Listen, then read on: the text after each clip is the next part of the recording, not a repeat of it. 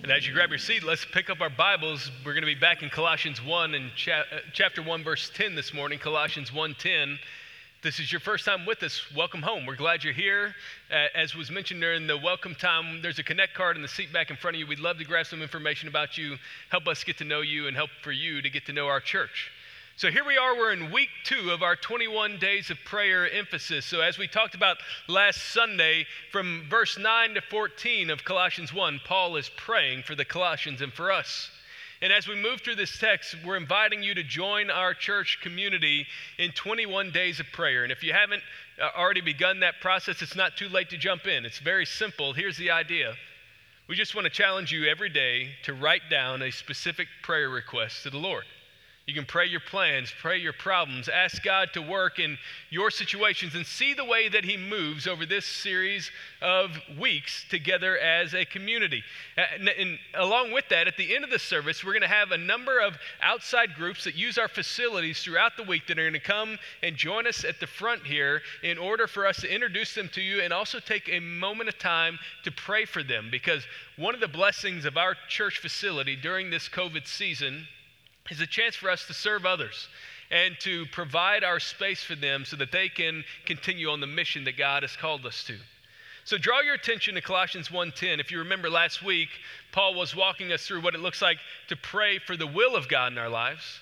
Now he's going to turn his attention to what it looks like to pray to walk in the way of God in our life. So notice the way he says it in verse 10.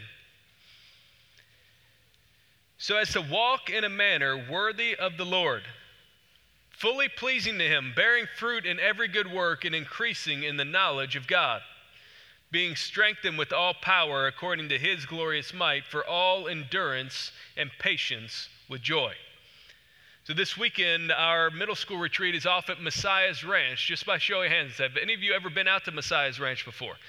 All right, so quite a few of you have. If you haven't been there, it was my first time in a while to be back there. And John Hyde, one of our deacons, runs that facility, and it's a great opportunity for our middle schoolers. And I wanted him to show me around. I made sure to have him take me to the boys' dorm rooms right away before the body odor took over uh, and was uh, overwhelmed over the course of the weekend. But as you walked around from place to place, I was just overwhelmed by how unique a facility it is. And what John told me about is how he will take uh, visions for buildings that the Lord gives him and he will use things that nobody else would think about using in order to create the constructions that are there. So you could look at some of the lighting, and the canisters are nothing more than cans that held beans. Or if you look at some of the uh, bunk beds that are there, they're built by tree trunks, and the railing that's to keep you in the bed is the limbs of trees that are there positioned. And what you find when you go around that place is that what John has done over the years is taken what's broken, what's rejected, what's overlooked, what seems to be useless, and when it's taken by a master craftsman and it's fashioned for a purpose, it can be taken from what is useless to now being useful for the kingdom, from what is unworthy to now being made worthy. And that's not just true in John's facility at Messiah's Ranch. That is the image that Paul is giving us here in verses 10 and 11. That that is what God has done for us in Christ. He has taken those of us who were discarded, of no value, seemingly useless, and in Christ, He has met us in our brokenness and set us free. He has raised us to walk in newness of life so that we can be fashioned to walk in a manner worthy of the gospel. And as we see this playing out, what we're going to find is that Paul is calling us to pray for our walk with God. So that should raise the question for us what does our walk with God mean? What does that look like? Well, from the very beginning of pages of the pages of scripture, you see the theme of walking with God over and over again. So in the Garden of Eden, Adam and Eve are there, and it tells us that they are walking with God in the cool of the day. When they fall into sin, they hide from God rather than walk with Him, they run away from Him. The nation of Israel, as they are being led through the wilderness and into the promised land, they walk by faith as God leads them. The, the law tells us in the Old Testament law that it commands God's people to keep his statutes as they walk in him. There's this imagery of walking that is a consistent part of what it looks like for the people of God to follow the will of God in their life. And that's definitely the case here when Paul is laying things out for us in Colossians 1. He's calling us to walk in the way of God. And that picture of walking is one of connection, it's one of relationship, it's one of depth, it's one of a relentless pursuit that we are following after God's design for our life and walking in His ways. And as we continue this 21 days of prayer emphasis, as we turn our attention to Colossians 1 10 and 11, Paul is going to offer us this morning three ways that we need to pray for our walk with the Lord. So you'll notice the first one back there in verse 10, where Paul tells us to pray for a walk that pleases the heart of God. That pleases the heart of God. Notice how he says it so as to walk in a manner worthy of the Lord, fully pleasing to Him. So, this idea of walking in a manner worthy of God occurs six times in the New Testament. And in each occasion, it's sending a signal that our life should match the life that God has designed for us, that it should be suitable, fitting, appropriate for use. And that should seem startling to us if we read our Bibles, because what we know is that from the very beginning, when Adam and Eve fall into sin, the Bible is reminding us that all of us are unworthy before God.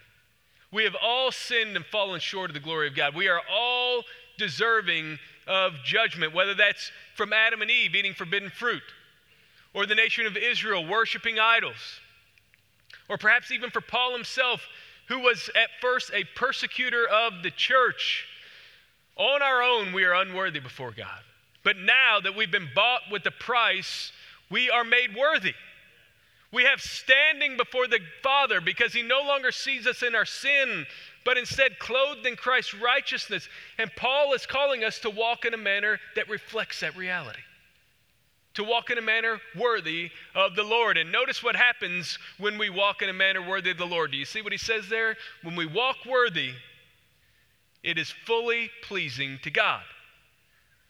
He tells us there in verse 10 that it is fully pleasing, not occasionally, not sometimes, but fully, always. It is every situation. This is designed to be true. So, what does Paul mean when he says pleasing God? What does it look like to be pleasing to Him?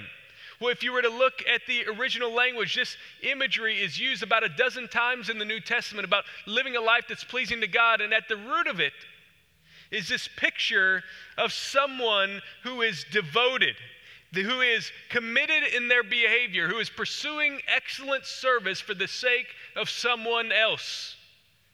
When Paul speaks here of being pleasing to God, that's the image. He is calling us to pray for that to be true. If you're not sure exactly what it means, just think about college football kicking off in earnest last, uh, last night. And what we found was as those offenses drove down the field and scored a touchdown, when they'd make it to the sidelines, you see that head coach slapping helmets and high fiving. He was well pleased by their good conduct on the field. Or as uh, the first six weeks of school comes to an end, and you parents go into your schools for parents, uh, parent teacher conferences, and you hear a good report about your child's behavior and learning in the classroom and it overflows in joy and praise, and you come home and tell them how pleasing they are to you, that's the type of picture that Paul is driving at here. That we are called to live a life that is pleasing to God, and that that should be at the center of our prayer.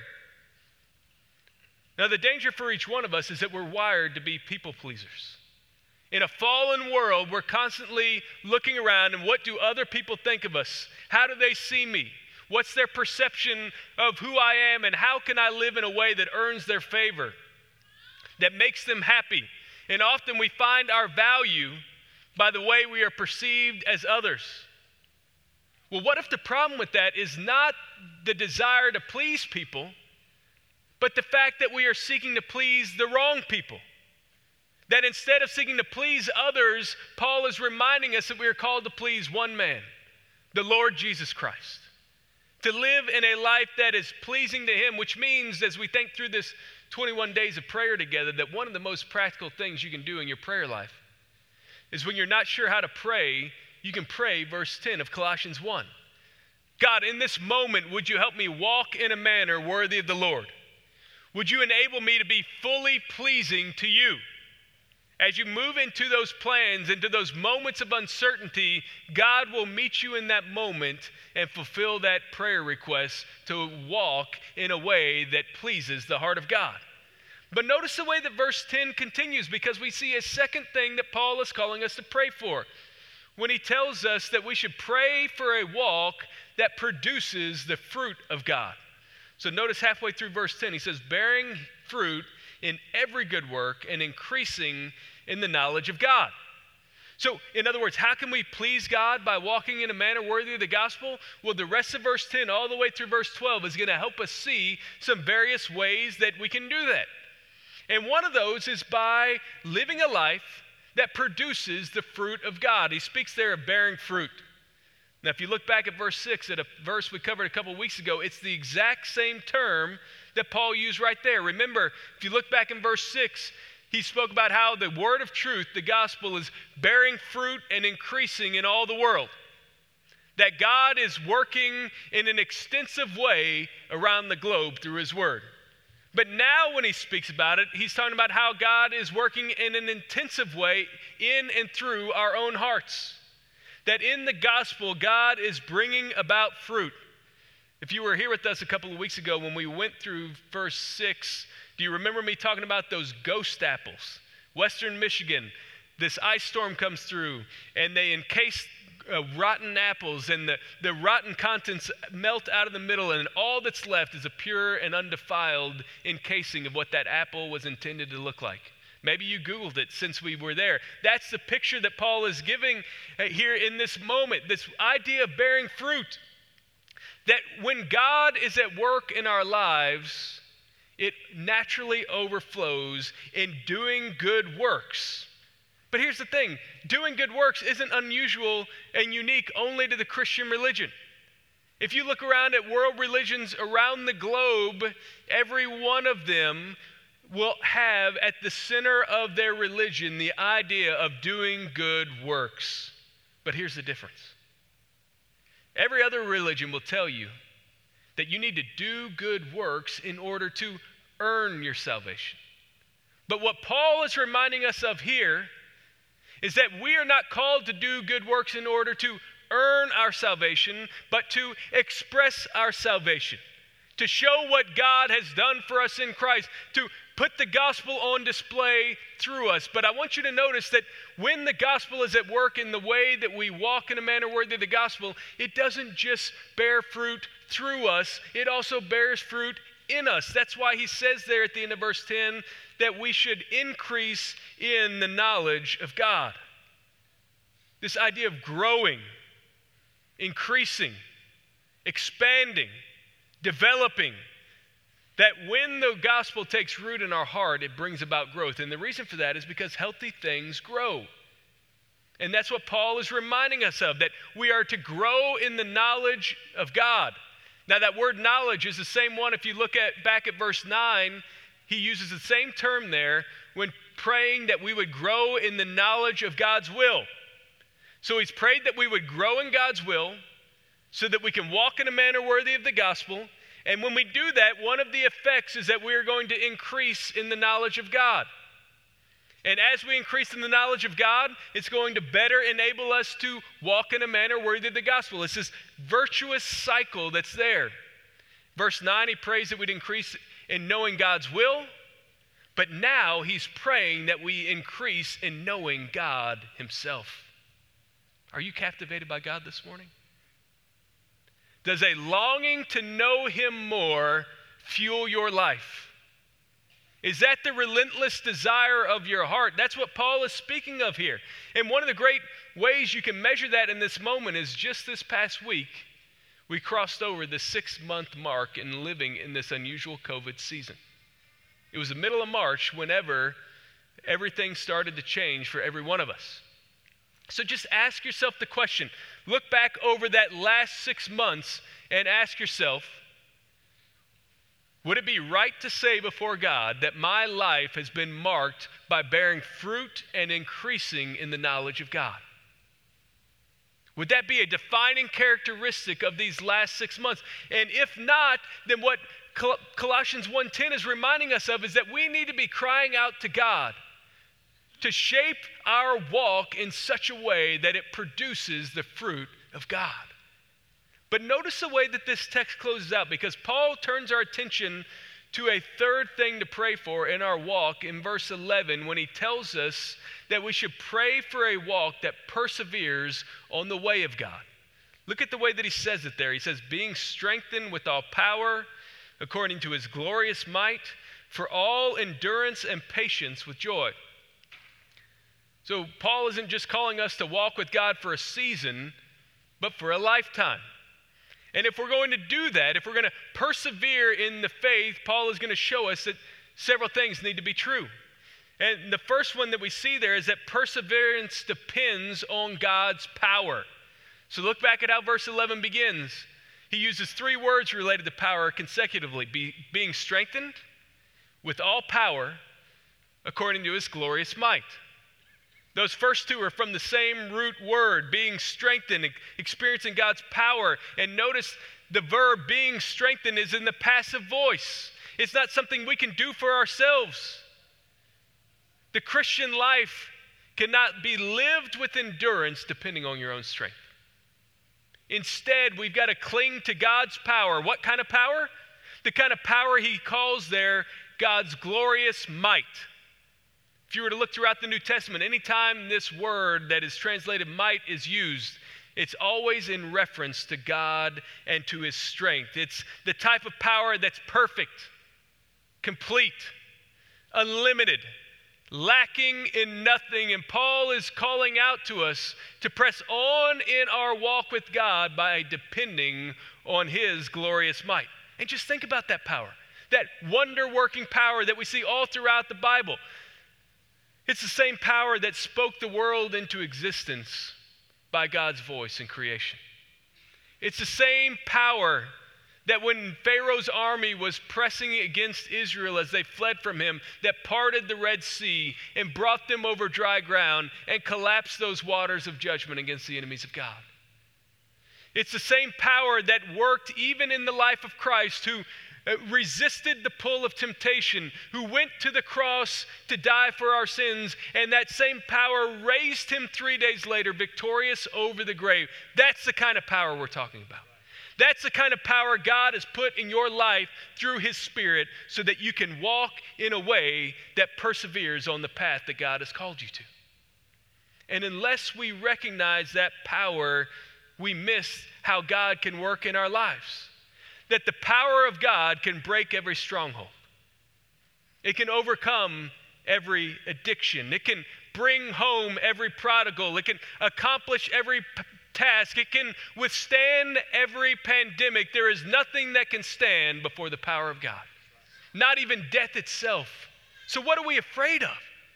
What's causing us this difficulty to press on in the faith when we can cling to the reality that God has given us His power by His Spirit. So, the pathway to perseverance is by recognizing God's power, but we also, in addition to that, need to depend on God's perspective. So that's why in verse 11, as it ends, Paul tells us there that we should do uh, that we should cling to that power for all endurance and patience with joy. In other words, when we see the world the way that God sees it, it enables us to live in a way that sustains us so that we can persevere through the difficulties of life. So, what would the Colossians have had to endure? He speaks there of endurance, and just think about it. They're living in a pagan culture where there was almost certainly oppression from the outside. But in addition to that, they were experiencing difficulties from within. We'll learn later on in the book that there were false teachers amongst them that were leading them astray, and you could imagine for those in the church, maybe they were at a point of despair, disappointment. Maybe they were ready to quit or walk away. There was frustration that was there, but instead, Paul tells us that the path that God has called us to is one of perseverance. That we press on in the faith even in the difficulty. And he says that we should not just have endurance, but all endurance. You see that word all? That same word used five times in those three verses of 9 through 11. There's this emphasis there that regardless of the circumstances, God can supply the strength to meet our needs. from his abundant riches, from his glorious might, he can sustain us for the long path, for that endurance to the end. It's what one author calls a long obedience in the same direction.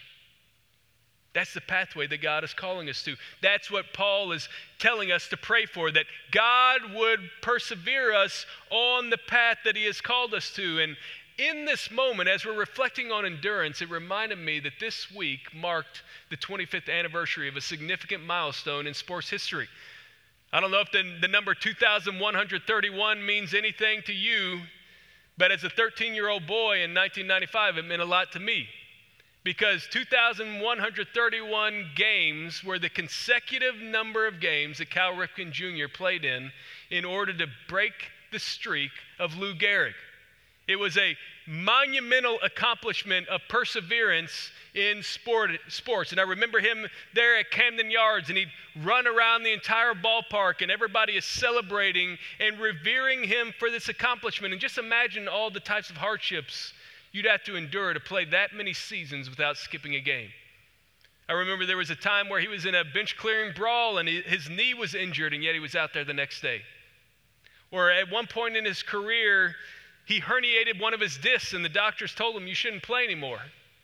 And his question was, Well, will it make, make things any worse if I do keep playing? And when they said no, he was right back out there the next game and played over 50 games with the herniated disc. That's the kind of perseverance, the type of endurance that marked this man. Now, how could that be the case? It's because of his perspective. He was an everyday player who was committed to playing every day. He recognized that uh, what he was called to is to take things one day at a time, one inning at a time. And when Paul speaks here of this idea of all endurance and patience with joy, isn't that the image we're seeing? That we keep pressing on, that we keep sacrificing ourselves for the sake of others, that we keep pursuing the path that God has called us to, regardless of the circumstances.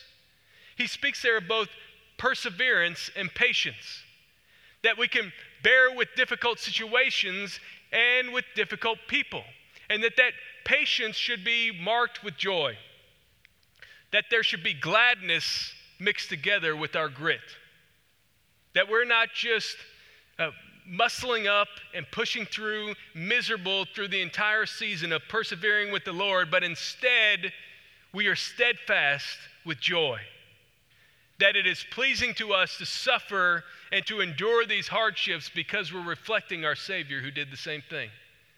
That's one of the reasons I'm so glad that Tim and Jamie Skaggs have come back to join our team.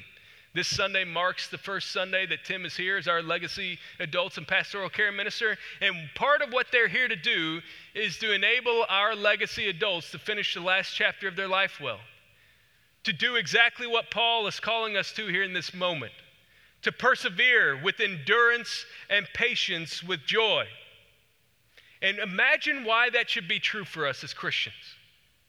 It's not just because that is what God has called us to, but it's because he has modeled it for us in his own son. Remember the way that Hebrews 12:2 says it. You don't need to turn there, but just listen to how the book tells us. He says, "Looking to Jesus, the founder and perfecter of our faith, now, listen to this who for the joy that was set before him endured the cross, despising the shame, and is seated at the right hand of the throne of God.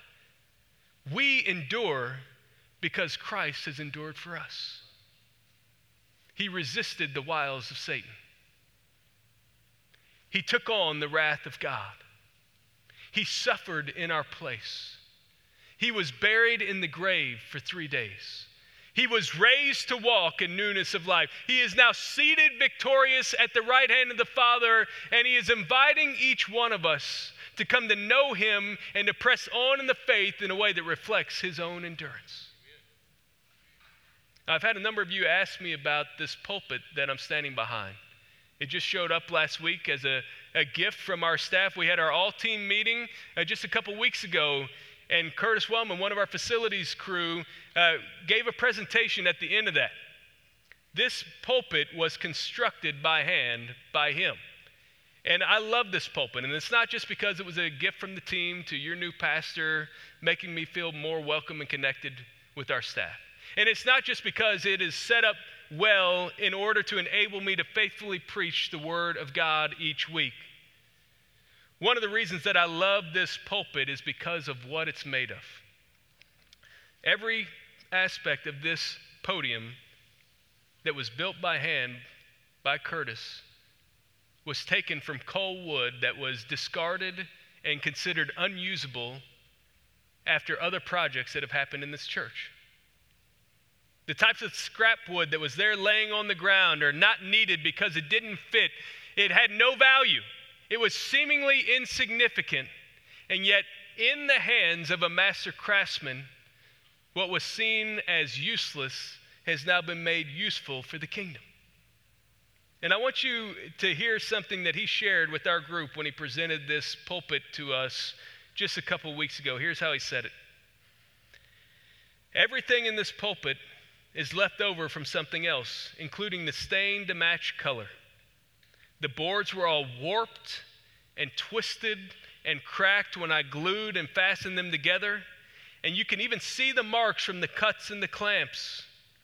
In the hands of a craftsman, something nobody wants can be made into something everybody likes. And every time someone looks at this pulpit, it is like looking at a reflection. Each of us carry many marks from sin, but those sins have been stained with the precious blood of Christ. Those wounds from the sin and the destruction of this world are now scars that have been healed and been sealed by a divine, unbreakable promise.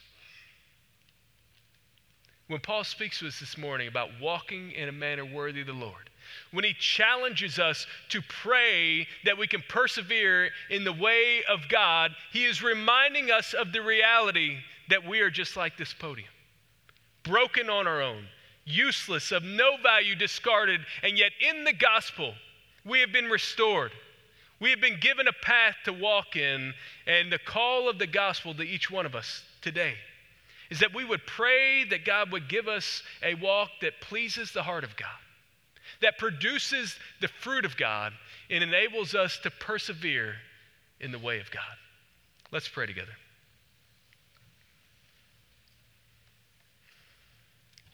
Father, what a gift to us you've given us in your Son. Your word tells us that apart from you, we can do nothing, and we feel that even in this moment, there is no way we can walk in a way that pleases you without your help, without your Spirit's work in our life. Lord, we're praying in this moment that you bear much fruit in our hearts, that you help us to increase in the knowledge of God. And Lord, would you renew our hearts and minds so that as we press on in the faith, you'd enable us to persevere all the way to the finish, so that one day we might hear the same words that our brother Jesus himself heard from you Well done, good and faithful servant. You are my beloved Son, in whom I'm well pleased. And we ask all these things in Christ's name. Amen. Well, as we have an opportunity to respond to the gospel in just a minute, we're going to stand and sing. And as we do that, I want to invite you to respond in whatever way the Lord is leading you. Perhaps you've never known what it's like to have the master craftsman of your soul refashion you into something that is worthy of Him. You want to know what it looks like to follow Jesus? We'll have ministers up here at the front that can share with you how to do that. Maybe you're ready to take a step towards membership here at the church, or you just simply want to take some time to pray at the steps, as several did this morning in the 9:30 service, or to have one of us pray with you. In whatever way the Lord is moving in your life, let's stand and respond as the Spirit leads us.